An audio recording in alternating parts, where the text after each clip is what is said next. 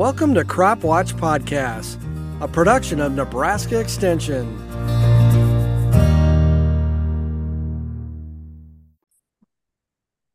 Well, greetings. Welcome to another edition of Fridays with a Scientist. Today we have Dr. Caro Cordova from the Agronomy Department at the University of Nebraska.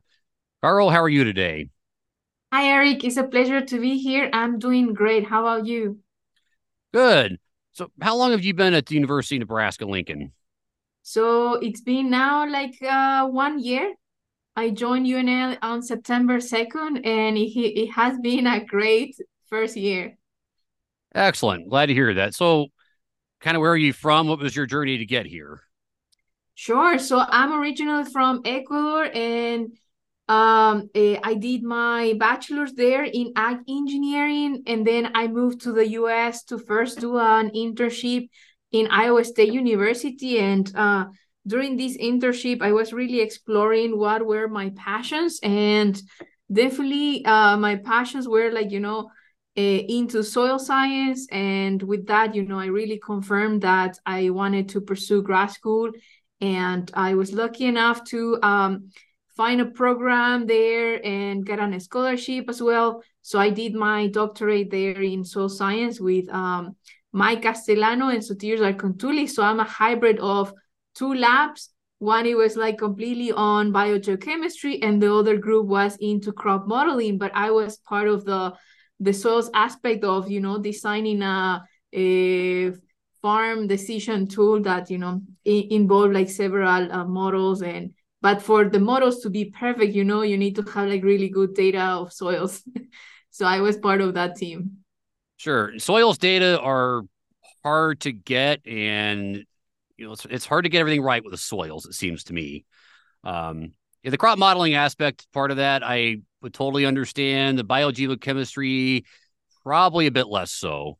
Uh so you have a kind of unique background. Um so when you were a kid growing up, were you very interested in agricultural systems and soils, or is this something that you really kind of gravitated toward as you got older?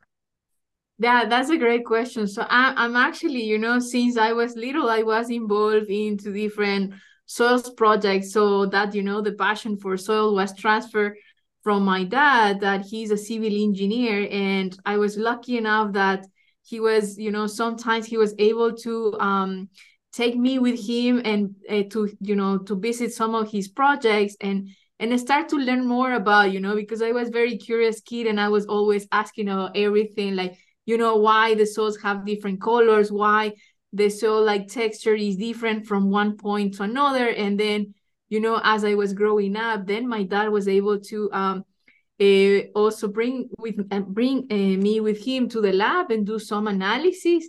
So particularly, you know, like civil engineers that are more interested in the physical properties of the soils, and then, you know, in order to determine like if you know one one soil will really will hold together and will like you know support like a massive structure like a house or a building. So you know i i started learning about those properties since i was little and and and like you know teenager. And then i i you know i also uh, was promoted in my dad's uh, work. So from like you know helping in the lab and like also helping with some uh, reports. So but in his case he was really trying to uh, influence in a way that he really wanted me to become another civil engineer of course right? But in my case uh i was also looking into like you know worms. I was looking other other aspects on the soil right? So i saw like also that soils have different colors. So that brought, brought you know different questions that my dad was not able to answer that much about the mineralogy of the soils that you know leading to like you know some soils that have more iron will be more orangey and so on. And and and then that you know the, the those other soil properties were the ones that were like taking me like a little bit away from civil engineering and putting me more into like environmental science and agriculture. And then that's you know something that led me to do ag engineering and and study that. And then later on like definitely devoted completely to soil science and study you know all these different properties and how they interact to each other and and and help other ecosystems to thrive. So that's you know in in in in summary how you know everything was you know leading me to um to where i am right now. Well, that's really cool. It's always really interesting to hear stories from other scientists as kind of how they got where they are what really got them passionate about what they do.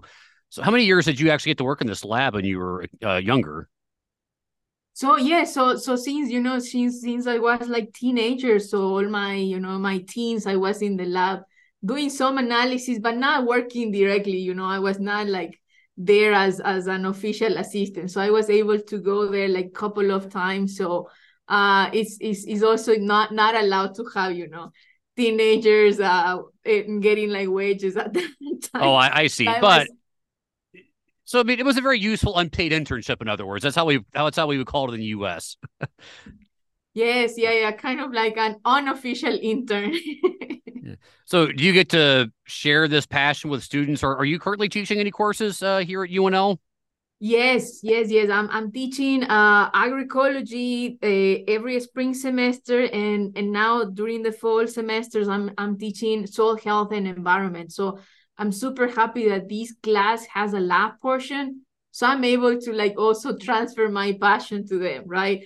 So so they can like, you know, have these lots of hands-on experience, not not only in the in the lab, but also I'm taking them to the field because you know, you could do different soil health assessments in situ and with like very uh, basic tools and and sometimes are more observational that you know you definitely need to like unveil those mysteries or unveil different concepts that you know are probably sometimes overlooked. So like what kind of places are you taking field trips to for soil analysis?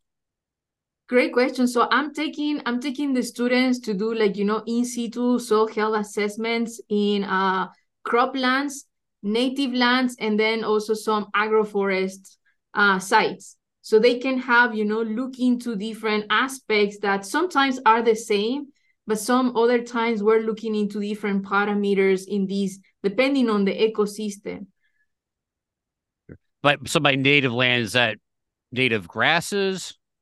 Yeah in this case here in nebraska yes we're like you know i mean in this semester we're not visiting oh wait we are do visiting the nine mile prairie uh, which has some native grasses so that's you know not not far from from our campus but also is you know uh we know that before nebraska was mainly grassland right? Like part of the great plains. So so it, it like it, it allows them to like some students that haven't been there like you know have the opportunity to look into um different soil types different um uh, uh, covers and different dynamics that are occurring in these uh, native grass sure. native grassland.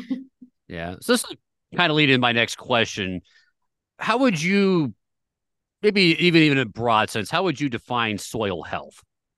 Yeah, great question. So for me, soil health, you know, is the overall well-being and quality of a soil ecosystem, right? So when, when I'm talking about like the well-being or the wellness, is is similar as when we are going to a doctor's appointment for like a wellness exam, right? There are like very few uh, uh, indicators that you or measurements or you know um yeah measurements that that the doctor like you know ask us to do or to have like for example like a blood pressure temperature and probably oxygen levels.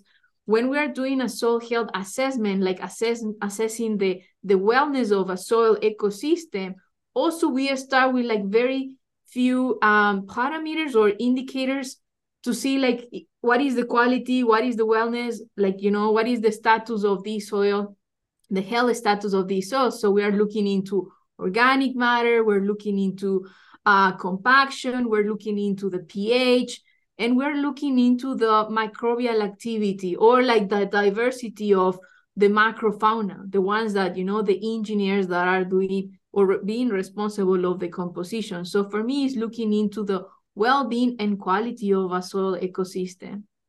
Mm. That's you know sounds very very comprehensive, and I'm I'm just kind of curious, like in terms of a lot of our agriculture production operations around this part of the state, or in Iowa, Minnesota, Illinois, uh, where we have a lot of row crop agriculture, we have lots of large equipment that goes over them. I'm just kind of curious, like, is Dr. Cordova, is, is your diagnosis of our soil health? Is it okay, or do we have a lot of work to do? Yeah, that that's you know something that we need to uh first know like in in in which level are we at, right? There are like some um I will not generalize, you know, states, but like going like farmer to farmer, like there are like some farmers that have been, you know, in using conservation practices for more than 20 years 30 40 years you know they have maintained very diverse crop rotations that have helped them to like build up organic matter. But then there are like others that have been you know aggressively managing their fields and only like you know getting like the best out of them but without like replenishing what they're you know what is living out in their um, uh, harvested um, crops and also not using appropriate um, management practices that you know is completely eroding the soil completely leaving the soil like for example leaving the soil uncovered during the off uh, off growing season and leaving that you know a bare ground after the the you know the crop is harvested makes the soil vulnerable to yep. uh like rain to wind to radiation that's something that we don't talk about much that the radiation effects the negative effects of radiation in soils when the soil is uncovered. So now i'm happy that you know the the, the government is really promoting the adoption of regenerative ag practices or like you know also known as climate smart agricultural practices that you know gives you know or or or provides these cost share programs that farmers can you know get access to it get some you know incentive to adopt new practices and test you know which of these practices are, are the best for their like you know their fields. So mm-hmm. of course you know we we know that cover crops around the states there are like an, an adoption of 59% of the cropland in the us have cover crops now. Only 4% in nebraska you know that's according to uh, usda uh, nass like you know the the yeah. statistical uh, report um, that was released in 2022 so 4% is fairly low right but sure. you know it's cover crops but when we're talking about other um, a regenerative ag practice that you know promotes uh, I mean reduces soil erosion, we have a widely adoption of no-till here in Nebraska as well as in Kansas. So you know, I'm I'm happy to hear you know those those things and and be proud of saying that Nebraska is mainly no-till, you know, all the croplands, and that also uh, is one of the leading states with the crop livestock integration. So that's not something not new here in Nebraska, whereas you know it's one of the practices that we are promoting with you know how to build um, healthy soils but you know including like you know bringing back the animals to the fields you know and and have you know the the recycling of nutrients and so on. So the, that's the current status that you know i can i can share with you like in nebraska and like kansas. And um the cases you know case by case scenario from from different um uh, producers different practitioners Excellent. Yeah, and I want to talk to you about cover crops here in, in, just a minute, but I kind of go back to something you were talking about earlier with regard to uh, management practices. In particular, you said something about uh, crop rotation. So, yes, my understanding, you know, m- most farmers around here seem to have a corn soy rotation. Um, are, are there is, is there a, a better? I don't know. about. I don't know if the word "better" is right, but what would you consider to be more of an ideal rotation for crops in this part of the country for soil health? Right. So so you know sometimes it's it's tricky to like switch gears uh, from you know a, a, typical corn soybean rotation to like I don't know like an extended one with like three three rotations but like the adoption of cover crops will be you know ideal for many many uh parts of the like many many farms like located on the eastern part like as you're going towards the western part like central and western part then we're dealing with some issues of like water um uh, yeah la- lack of water right? So having a cover crop sometimes might like trigger the the the main crops uh, production or like you know in the east in the western parties it's totally uh, impossible to have cover crops but there are like other practices that could be adopted right? So we know and you highlighted like cover crops no till but there are other pra- those are like nature-based solutions or not nature-based uh, practices that help us to build healthy soils.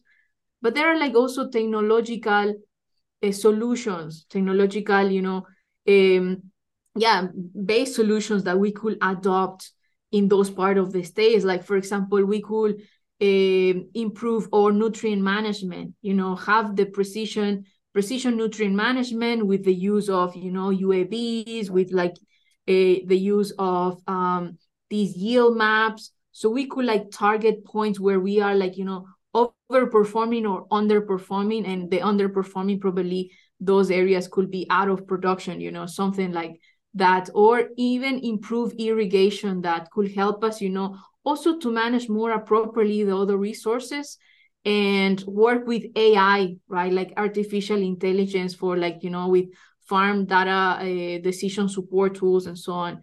So those those are you know the the other solutions that we could have for like places that you know cover crops don't fit that well right? And then looking into uh, now the extension of the rotations, we are seeing that the maturity groups that commonly are used here in Nebraska in different parts of the state, people need to like change their maturity groups that they have been using in the last 10, 10 like the last decade or so. So in the last decade, perhaps they were like growing like a short season soybean. Now they're going into like more like um um a longer season uh, soybean. Like, you know, I was uh, just talking with one farmer that usually he used like a 2.4 maturity group soybean. Now he's using a four, like he's like now testing and he's able even to use a 3.4 maturity group, even like a four maturity group that is, you know, it has a longer growing season. And why is that? That now the growing season is increasing. And he is, you know, considering that are we like in nebraska are we going to have like you know probably a three-way rotation the same way that kansas has? So perhaps in the not uh, too far you know not too far in, in in the future we are going to look into those you know three-way rotations that that we will be able to adopt. I know that is not very common uh, to have corn soybean and winter wheat in in in in in UNL uh, experimental fields work perfectly, and we are even able to have summer cover crops. Not common, but you know, is possible. And the Rogers Memorial Farm has these experiment going on already for close to 20 years. And those systems, like having these three-way rotation, plus summer cover crops, and also sometimes winter cover crops like after corn is harvested. Mm-hmm. they have seen like that is building like resilience resilience uh resilient fields. So you know that in bad years the bad years are actually not impacting that bad those fields. So something to consider and and of course not common but yeah we have proven that you know it's, it's possible to have a three-way rotation and include like summer cover crops Sure. Well, and one thing that's interesting about that is depending on the age of the farmer and what part of the state they're in, they may not be that far removed from when they actually grew winter wheat. Winter wheat used to be fairly common in this area. So did grain sorghum, for that matter. Uh, so you had to go east into Cass County to find rain-fed corn and soy. If you went west, you found you know irrigated corn and soy. Right here in Lancaster County and Gage County, this used to be mostly winter wheat and grain sorghum territory up until about the late 1990s. Uh, so I'm curious if like some of them, you know, would be a little bit more amenable. To say, oh yeah, I used to grow wheat. We could put it in, uh, take it out, and put a soybean crop in, and then you know the next year you have a corn crop. So is that that's kind of rotation you're you're speaking of? Yes, yes. So so now now now that I remember, you know why why winter wheat, you know, is is somewhat not that popular, and and looking into the historical yield data from this field, uh there there are like you know not not good years. Like for example this year was not really good for winter wheat. Well it didn't rain. It didn't rain. Exactly. So drought years really like you know impact negatively uh winter wheat. But the good prices of corn and soybean are the ones that pay off for those you know for the for the for, for these losses that we have during the winter years so that is something that probably um, might have you know scare away people on on on on using uh, a winter wheat in their rotations. On the other hand, you mentioned sorghum. Sorghum is a really good crop. You know, is a resilient crop and also a, a low input crop in the way that uh, the demand for nutrients for like fertilizers is super low compared to corn. Mm-hmm. And but the the sad part is that there are not many uh, elevators that take soybean that, that that take sorghum milo so you know they, they there needs to come from other parts of the I, I don't remember how many elevators do take sorghum here in nebraska but they're like not in every town nor like you know in areas where where there is a good production of of milo or sorghum so yeah, that is you know tricky that you know but it's a really good like resilient like drought resilient crop that you know it's it's even like the the DOE uh it's you know is after you know promoting switchgrass for bioenergy production they are like promoting also uh sorghum as the next crop that you know it, it is mm. less risky as it is an annual crop and if people didn't like the first year they can you know move on. Whereas when you are committing to grow a perennial crop might be like you know a commitment of three to five years to like you know produce and you will not see good yields until the third year of after the establishment of the perennial. So that's you know something that i can add there. It'd be interesting to go to i could do a survey of uh, elevators kind of um say from Ceresco down to Beatrice to see kind of when it was that they generally stopped taking sorghum. Uh, because my guess is if you were with an elevator here in 1983, they all would have taken sorghum because a lot of people were growing it back then. Um, you actually didn't have that much corn, at least right in this immediate area at that point. Um, just but you're you're talking about sorghum being more drought tolerant. If you look at the crop ratings, condition ratings on sorghum in the state this year, and I think it's mostly grown probably down toward the Kansas border, uh, in areas that were definitely not in great shape this year with the drought their condition ratings were a lot better than than corn. Uh, and that were probably growing in, in similar areas. The other thing too that I, I I suspect that the evapotranspiration signature on sorghum is quite a bit different than it is on corn. I don't think it pumps nearly as much ET into the lower atmosphere as corn does, which would make you know our hot days here a little bit less oppressive. Like uh, that heat wave we had in August, the dew points were up into the low 80s Fahrenheit or even mid 80s Fahrenheit in some cases in eastern Nebraska during that. You don't attain that naturally. The only way you're getting that is all that corn. There was just enough soil moisture for the corn to tap into to produce a lot of extra ET, you know, to make us all very miserable.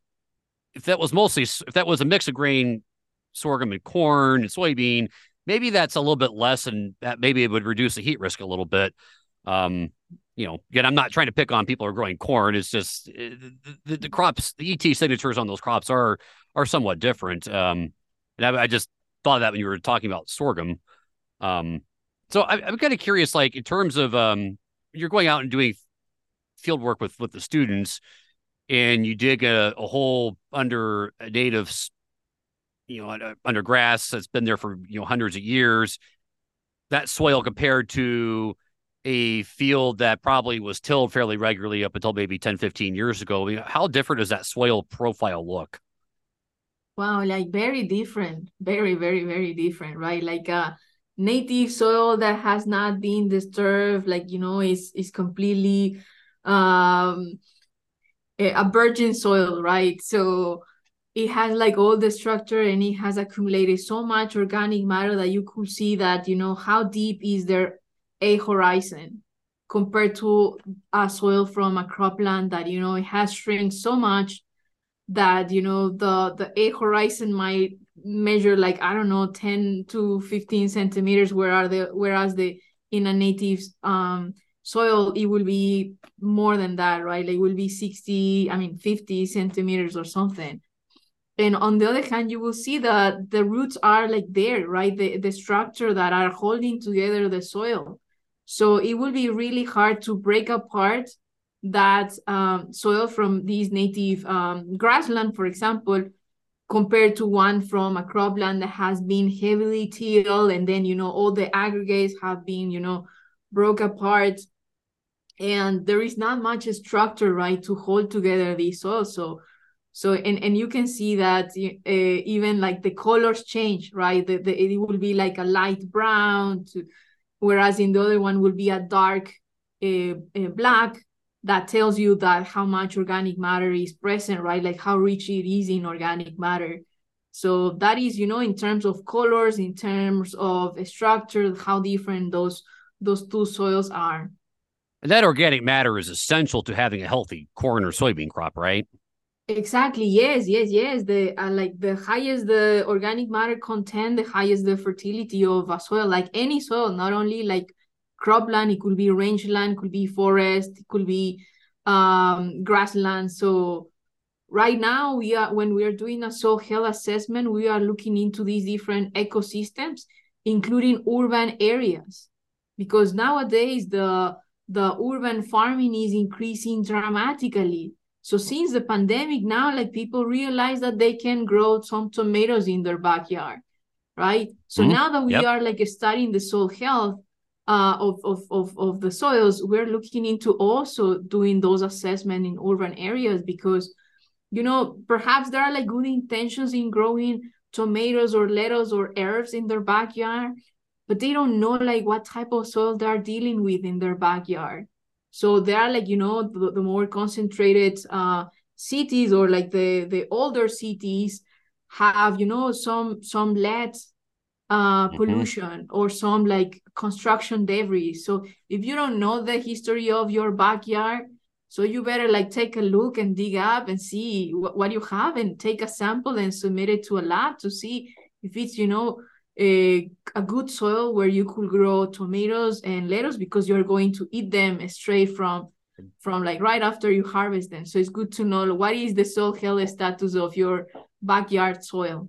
That sounds like very good advice. And that just I, so this morning I was talking to um, uh, an art professor actually that's working with Weather Ready Farms, and she was talking about oh they just tore down Pershing, and she said oh how about we turn that into like a mini urban farm? And my first response is like well the soil there is probably very contaminated right now is because when that building was construction constructed there were probably certain practices that were not thought of back in the 40s or 50s whenever that was built uh, so my guess is there's probably some lead and some other things in the soil that we probably would want to be consuming food from that for a while.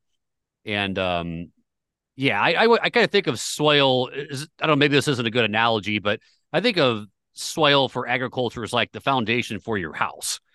Uh, if it's not good, it doesn't matter what else you do to the house. Like you're not going to be able to. It's not going to be a great house unless you have a good foundation. So at, at a minimum seems like taking care of your soils is like one of the utmost things you have to do as a as a producer. Um, so when you you got work with farmers, um, I'm I'm glad that we're you know very um far ahead on no till. Um, do you have other recommendations for them in terms of like what they can do to really optimize their soil health? I know you kind of talked a little bit about some of that already, but uh, what what are like it's like two or one or two things you would tell uh, a farmer that they could implement on their operation in the next five years to make their soil health more sustainable? So first of all, you know, as as like you know, as an agronomist, will also will say like, okay, let's let's take a look, what you have, right? Like let's do an assessment. Let's do an assessment to know like in where you are at, right? Like in which level, in which soil health level you are, like compared to, for example, to a fence line that was, you know, a soil that has been uh, undisturbed for like several decades, or probably if you have a native site next to your field, or you know um, a tree line that also has you know can serve as a control um, that you could compare. So my cropland with the with the with the tree line or with the fence line and see like okay how much have i you know probably built organic matter or how much have i like you know disturbed the soil? Like what is the structure? So have a sense of like what, what is the level? The soil health uh, status of, of of your field in order to like after that right also do an assessment what are the problems that i'm dealing with? Is it ponding is it uh, a invasive species? Is it uh, for example compaction? So like looking into like that assessment not only you know taking the soil samples submit it to the lab for analysis but also doing an in situ analysis of looking, you know, an observational analysis of like, do I have crusting? Do I have compaction? Where do I have compaction? What what what are my yields? You know, so now that we have so many sensors in our uh, combines, in our you know machinery, we could get that information to inform us about like, okay, these are the areas that are underperforming in my you know 300 acres or something so what are the issues there? Is it like nutritional? Is it like physical problems like compaction or ponding or you name it? So with that information, the more information that they gather, like through lab analysis and through an in situ observational or like qualitative uh, assessment, that you know really lead them into okay. So my issue is, for example, compaction. Okay, so what am I doing? How many times i'm like you know coming in into the field like with my with my machinery? So do i like how what is the frequency of tilling? Um is it like because i have just a a monocrop like corn continuous corn? It, that's you know make make them think about like what what what is causing these issues? Because you know compaction doesn't come like overnight doesn't appear overnight. It's something that you know is the result of like lots of um, traffic and trampling on the fields and so on. So those things are you know need to consider and and and and not do the comparison like my you know i'm doing this but my my neighbor is doing that. Because soils are so diverse that what you know your neighbor is doing probably doesn't apply to your field. Oh absolutely. Sure. So that's something that you know we need to acknowledge but also we need to open up right? Like and, and share this information like you know contact us if they have issues you know and we could help them to do those assessments. And uh, happy to bring you know different uh, equipment to measure compaction and so on. So i'm he- we are here for them right? Like you know that's the best part and the beauty of working at the university that we are the ones that have the unbiased opinion and we are not selling any product so we are here for the community to help them to solve their issues, to make them, you know, analyze what is the situation and what is the best practice that they could adopt in their system. So looking into the system, right? Like before, we were looking into the fertility of the soil because we really wanted to like increase yield. But today, that's not the case. That doesn't apply anymore. The soil is a very complex system that definitely needs to like we need to look into the physical chemical and biological properties because mm-hmm. all of those three interact to each other and really help to build these healthy soils like healthy plants healthy animals and healthy communities. Sure. Well it seems to me another benefit of having very healthy soils. So um, healthier soils would tend to infiltrate more water or at least infiltrate water a little bit better. Was that is that accurate Yes, yeah, yeah, that that's true, right? So a healthy soil will be the one that has, you know, a high organic matter. High organic matter will lead into like more porosity, more uh, water retention too, right? And and other aspects into like, for example, accumulation of carbon in place. So definitely there it goes hand in hand, right? And sure. and and you know we definitely need like really good soils that will allow us to filter and improve these these these water that is coming from from the rainfall and so on. Sure. Well just from a simple climate standpoint if we are expecting to have more extreme events more volatility if we get more three three and a half four inch rains and then we go two three weeks without getting rain if your soil can hold more of that three or four inch rain you're a lot more likely to be able to maintain more of that rain in the profile. That way your crop has a lot more water for say I, I call it a longer stay of execution. If you can hold more water, your crop will be able to maintain for four or five more days than if you don't have that health, don't have that ability to infiltrate that water. Um, exactly. Mm-hmm. Yes, so, yeah, and, it will it will act as an sponge, right? Like it will retain that water for like you know, there will be like kind of a savings account to like not only water but also nutrients. Yep. No, I, I think I, I forget who I told this to earlier in the like a couple weeks ago, but I, I referred to you know having soil moisture, deep soil moisture as having a savings account or a reserve of money, like for people. Um, you know, if your drought's kind of like, you know, you get laid off or you can't work full time for a period of time. If you have a good reserve of money, you can kind of withstand that for a little while. Uh, you can just, it's like for the crops, going to withstand not having the top soil moisture for a little while. If you don't have a reserve of moisture and you don't have anything in the top part of the profile, your crop's going to be in very uh, deep trouble uh, soon. So it's going to need rain very frequently. I think the issue we've had this year in a lot of the state is we had very little deep moisture or even mid-level moisture going into the year. In some parts of the state, you know, we've had enough we had enough moisture in July and early August to keep the top part of the profile going. And I think that's why you saw corn and soybeans grow what they did. But it seemed obvious to me by late August that, you know, when that top part of the you know the moisture is depleted, it had nothing below it. It had no reserve to work with.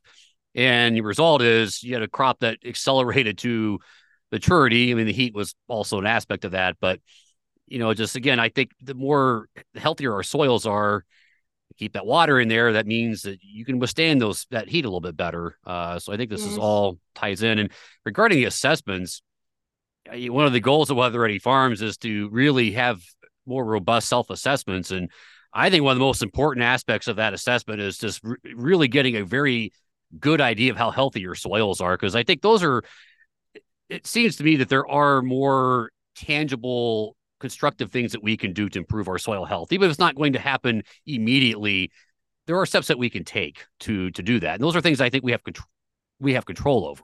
Uh, or at least that's my uh, uh, that's my view. Maybe that's not an accurate view but that's sort of my view yeah, no, no, that that is well said, uh, Eric, and and and and also at the end, you you highlighted one important point that we didn't uh, include it or didn't emphasize uh, too much earlier, but it is time, right? The adoption of of a new practice or a new, I don't know, like a cover crop or something, is not going to impact immediately. You know, it's not going to boost soil fertility or the soil health of a system like you know overnight.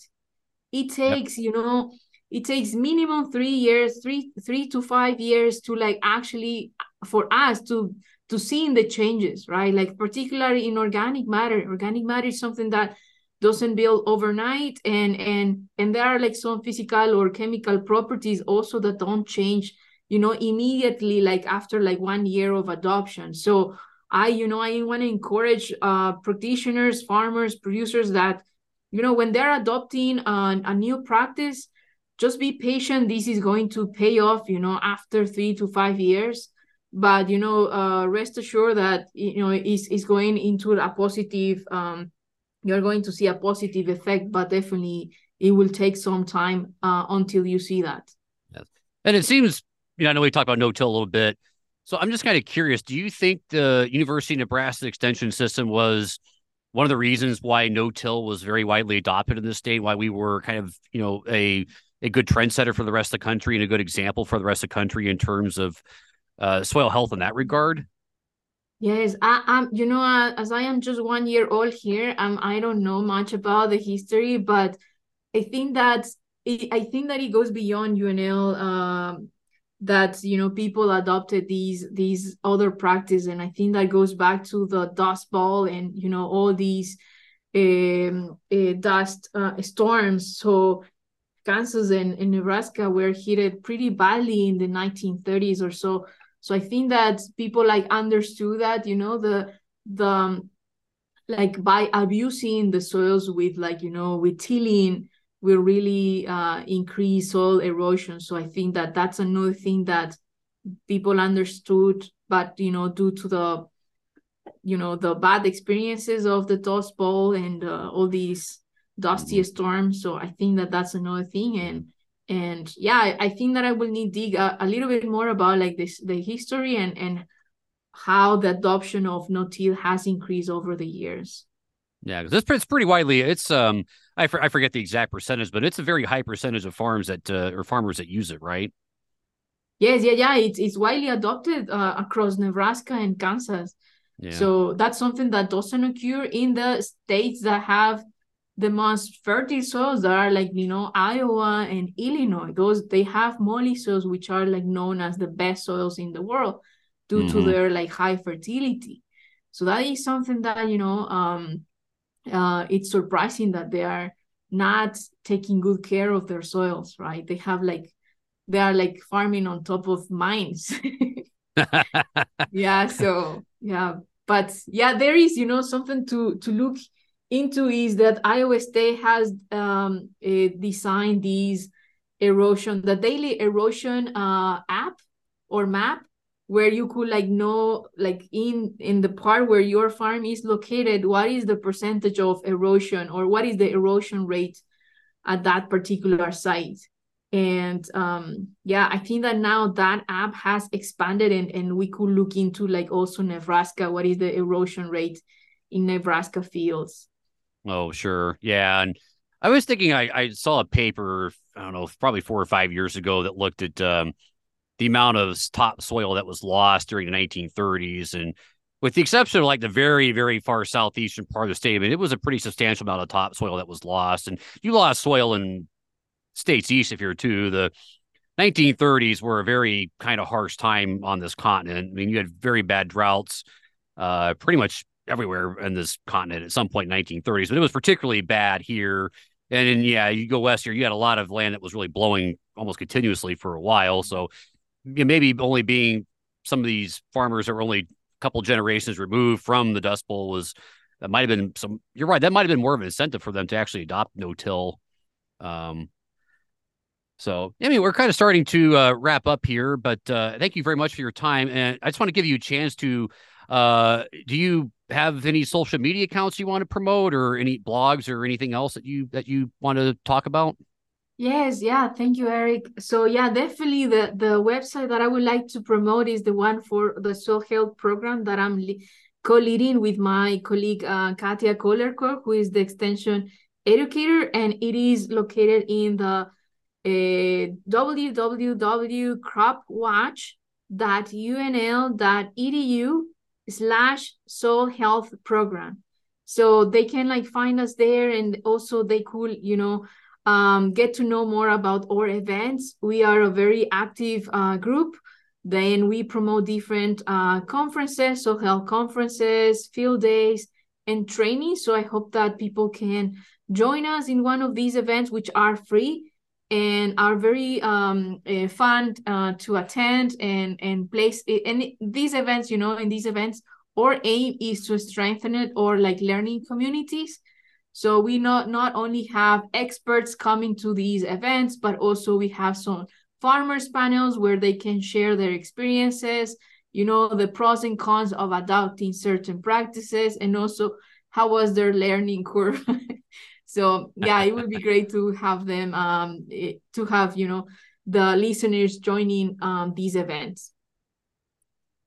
Excellent. Well, thank you very much for coming on, Dr. Cordova, and you have a good rest of your day. Thank you very much, Eric.